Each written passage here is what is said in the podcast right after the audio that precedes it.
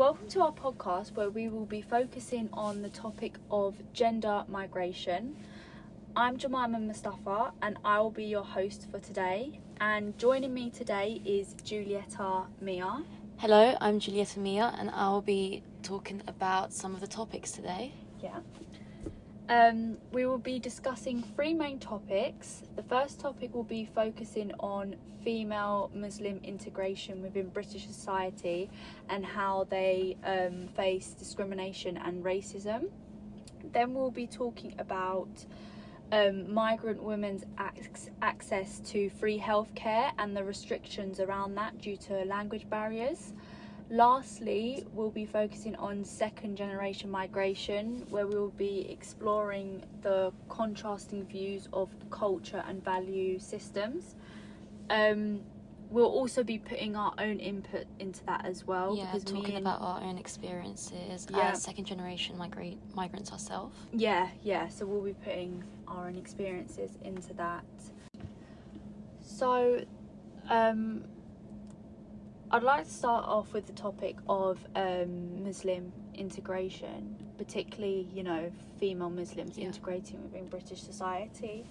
Um, I think it's a really interesting topic because um, me and Julieta, we can kind of both relate to that, considering both of our mums were first generation First generation. first migrants. generation yeah migrants and you know um and the struggles that they kind of faced so um in terms of um integrations uh, with muslim people within the united kingdom um the topic has been a discussion for for a long time especially around the time of brexit as well um a lot of muslims have faced discrimination particularly um, in places like employment, housing, Mm. education. There's also been a lot of, you know, racial profiling around Muslims and, you know, hate crime towards them, particularly towards Muslim women because of the way that they appear and the way that they dress. Um, so, because of those issues, you know, it has been really hard for a lot of Muslims to integrate into British society, especially Muslim women. Um, and I think another issue that kind of adds on to that is uh, the media. Uh, the media does not help at all. You know, some of the, the headlines that you'll see throughout the British media against Muslim people are quite bad, you know, calling them terrorists and things like that. But I came across this um, particular article by The Guardian which said that, like, the Muslim population is the second least, like, demographic within the UK and apparently 18% of British people want Muslims to be kicked out of the UK. And I think, you know, you know, headlines like that are not helping Muslims to integrate into British society because it's just constantly, you know, targeting them and going against them. Yeah, I feel like that just kind of shows the stereotypes they face through Yeah. the media. Yeah, exactly. And um, another issue which has, you know, which has occurred is the fact that um, the language barrier, particularly um, with with Muslim females, um, according to the 2011 census. Um, 22% of Muslim migrants speak little to no English, and for some reason, that statistic caused a massive stir during during that Mhm. that time. Um, you know, from from that statistic, the former um, Prime Minister David Cameron, you know, he made a, a new law that you know, uh, uh, Muslim migrants, you know, in particular, they should learn English within two years. If not, they may face being kicked out of the UK. And I think, you know, I think that's very, that's a very harsh statement to make, because um, if you if you look, if you explore, if you research, there's actually not a lot of um, colleges and um, Mm, yeah. teachers and there's not a lot of resources out there trying to help Muslim, particularly Muslim females, integrate into British society. For example, you know, I've got first-hand experience. You know, my my mother, she well, she's my stepmother, but I call her my mum. Um, she came to Britain, I'd say, three years ago. So it was during the pandemic, unfortunately, and in those three years, it has been so difficult for us to find a teacher or um, a college course that that is suitable for her. You know, they're either charging really high fees of up to like six hundred pound for ten lessons, or you know the courses are online, which I just don't think is beneficial and it's not that she doesn't want to learn English because that seems to be the notion, that seems to be the idea that, you know, Muslim, female Muslim migrants, they don't want to learn English, they don't want to try and integrate. But actually, I think a lot of them do. And in terms of my stepmom, you know, she, she wants to learn English, she wants to do it, but there's just not the options out there.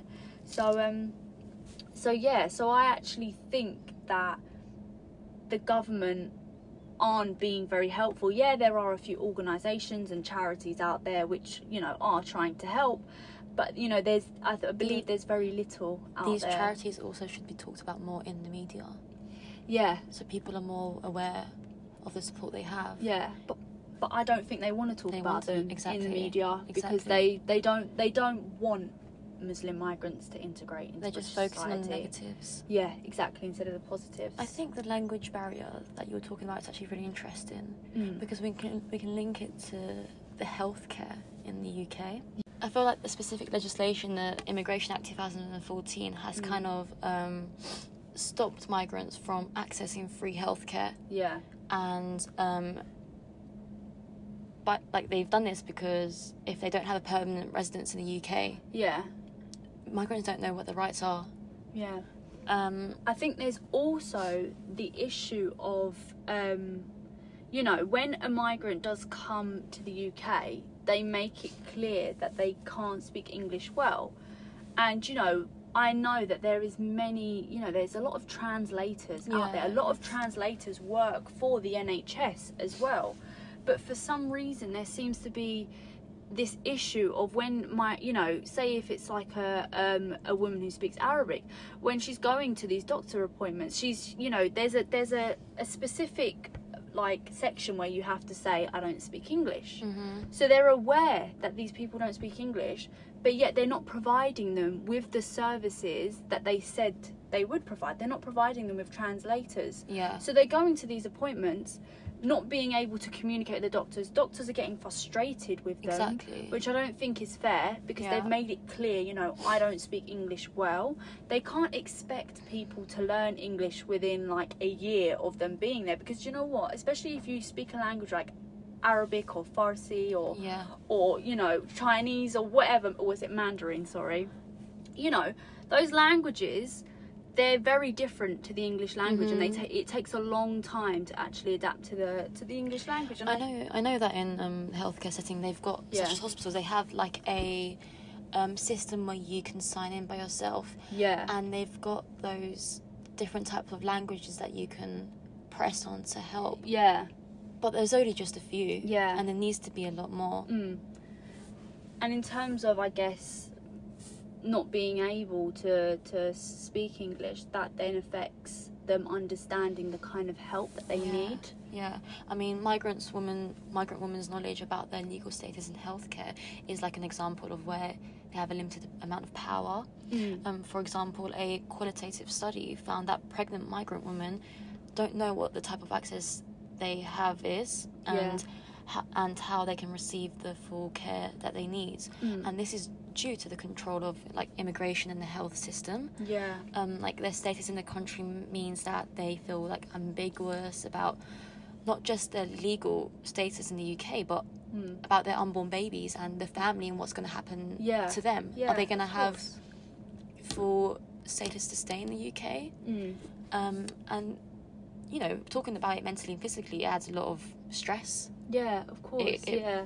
There's a lot of mental health problems that they can they, can, get from it. Yeah. a lot of worry. Yeah, and I think I think a big thing as well, because they obviously struggle, they then maybe rely on other family members or their children who were born in the country and can speak English fluently. They tend to rely on them to, you know, help them. They'll take them to appointments. I mean, me personally, I've been to God knows how many doctor's appointments with my stepmom. Yeah. You know, and my Arabic isn't strong. Obviously, I was born in England, you know, and so my Arabic's not strong. So there's me having to, you know, take in all of this information from the Mhm. doctor, trying to explain it to my stepmom, and then I have to go home, explain it to my dad. My dad has to translate everything. It's just such a long process, especially long. as as a second generation Yeah, and migrant. You know, growing up as a teenager as well. I think those born in the UK to migrant parents face a big challenge with different value systems in each culture. yeah, Because in one culture we have different values and beliefs, and then in the Mm. culture that we're born in, in Britain, completely different values and beliefs. Yeah, exactly. And I think um, I believe with those values and beliefs, you know, parents will rely on their children to help Mhm. them with things like, for example, um, during COVID, I worked for the NHS track and trace, and I was actually calling people. Yeah, I did. I was calling people and basically saying to them, like, you've got COVID, you have to stay Yeah. at home. The amount of children that would pick Mm. up the Oh, phone for their parents and have to answer these difficult questions I had to ask them because their parents didn't speak English Yeah. and they relied on their children Yeah. to you know to to answer for them and you know i'd have children like the ages of like seven and eight and i'd have to turn them away and be like you know i can't i can't take this call with you you're too young but it just shows it just shows you know and and these parents they've probably been living in england for years Yeah. I mean, I remember when I was a kid and my mum struggled to speak mm. English, like letters that we would get about anything really. I'd have to translate it to her as a young child. yeah but do you think do you think the government tried to help her do you think british society tried to help her to integrate do you think there was much help when she No, came over No, yeah there wasn't. I I think know. there needs to be more. yeah definitely There's, I know there's charities and support groups, but where do you you don't hear you don't about hear about it in yeah the media, do you? no really? you don't you don't hear about it anywhere they don't even when they're migrating into this country they Mhm. don't say by the way there's this charity which helps arabic speaking muslim Yeah. women to learn english they don't give this information to migrants so it's kind of like they've got to figure it all out by themselves which can be really difficult I think fo- focusing on the positives yeah as second generation migrants, mm. we have a lot more opportunities than we did Oh, than our parents did yeah definitely in terms of education. yeah There's so much opportunities with Mm. education they didn't have. Yeah, I feel like me personally, I've there has been that kind of burden, that stress of my Oh, parents yeah. having to rely on me. I mean, at the ages of like nine, ten, Yeah. having to send you know emails for them and fill out passport your- applications This is stuff. actually quite an interesting question. Did Yeah. your parents kind of put stress on you to do well at school and Yeah. achieve very, very high? yeah, yeah, That's and I think it's a reflection because they didn't want me to kind of not yeah. they're good. I'm proud of them of what they've done, but they didn't want me to be in the same situation that they was Mhm. in. See, my parents Yeah. were the opposite. I feel like they were quite supportive in terms of whatever I got. Yeah, They were very proud of what I got. That's good. Yeah, and that's that's from a different perspective. Yeah, Because normally you hear it is they put more pressure. A lot more you. pressure, yeah. Yeah. Yeah. But overall, um, I believe in terms of like British society, the British government, you know, the policies that are made around migration in the UK. I mean, look at the new policy about sending migrants to Rwanda Oh yeah. um, you know, I just think that's not going to help anything. It's, it's, you know, I just think that's, yeah, it's just not, it's not a good policy. But, um, you know, I think in terms of the policies that are made around migration, instead of resolving problems, I feel like it's causing It's causing more, problems. more problems for them. It's not helping them to to integrate. I think a lot of the policies are borderline racist. racist. Yeah. Yeah. Um, I think another huge effect is the media itself. Yeah, yeah. The media adds into that, it fuels Yeah. into that. And I believe that the British government use migrants as a scapegoat for societal Yeah. issues within Britain. Mm-hmm. You know, they blame them when actually it's the government that's failing the system. It's the government, and it's the Yeah. British media that kind of feeds into that discrimination and racism Yeah. towards migrants. Yeah. And they kind of put out this image of them being a threat or some, some sort of outsider. yeah. And where they are dangerous and vulnerable. yeah. And it's it's That- crazy to see. but actually, they're making them the outsiders. They're making them the outsiders. Yeah. I think overall, I think this is another topic for a different day, but I think overall, um, the question is, it's kind of like where where is the tax money going to? Because you know, Exactly, British yeah. society, they said they're going to provide these services for us. They said they're going to provide translators for you know migrants. They said they're going to teach migrants Yeah. English. They say that they want migrants to integrate. But the services are very limited. They're not Very there. limited. And I feel like migrants just feel trapped. Exactly. yeah. They they've migrated to the UK. Yeah, looking for They don't have a home to go back to really. Exactly. And they don't have a home here. So they're kind of stuck in the middle. yeah, alienated. Alienated, you know. Yeah. But overall, I think you know for for the foreseeable future, I it's not looking very good considering new policies around migration. There needs to be more support. Yeah. think the focus on the support groups Yeah. and kind of acknowledging these support groups, Yeah, um, raising more awareness. exactly, and not treating migrants like rubbish. Basically, like they're Mhm. not not human. But it's not looking very promising with the policies that we've got coming out now. Yeah. I think I think as younger generations, yeah, there's a lot of more, more awareness on what migrants are experiencing. and And I feel like, I feel like like we that. could use that in a positive way yeah. to promote Social support for them. Yeah. Social awareness Yeah. can be. So hopefully thing. our was it Gen Z? Are we Gen Our Z? generation. Yeah, hopefully our generation can can fix that because right now it's it's not it's not really not looking, looking good. No. But anyway, thank you for listening today. Thank you for joining me as well, Julieta. Thank you. And yeah, I hope you enjoyed our podcast.